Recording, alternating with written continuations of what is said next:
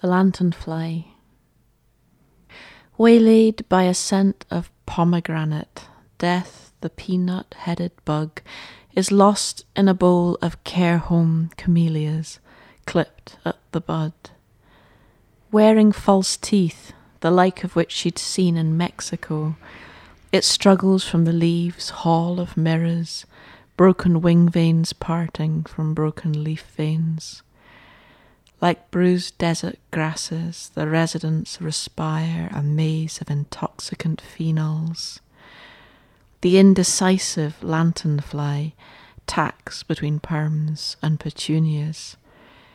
Meanwhile, reclined on her elbow like a starlet, shedding a sparkling pollen, her skin with a sheen of microscopic feathers, her voice uncluttered, deep Grandmère wants to know why she doesn't die.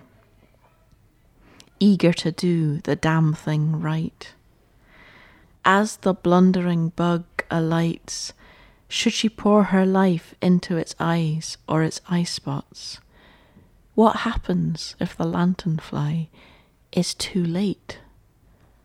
Nodding its head like a crocodile, hauling the stained glass panes of its wings, she subliming into light.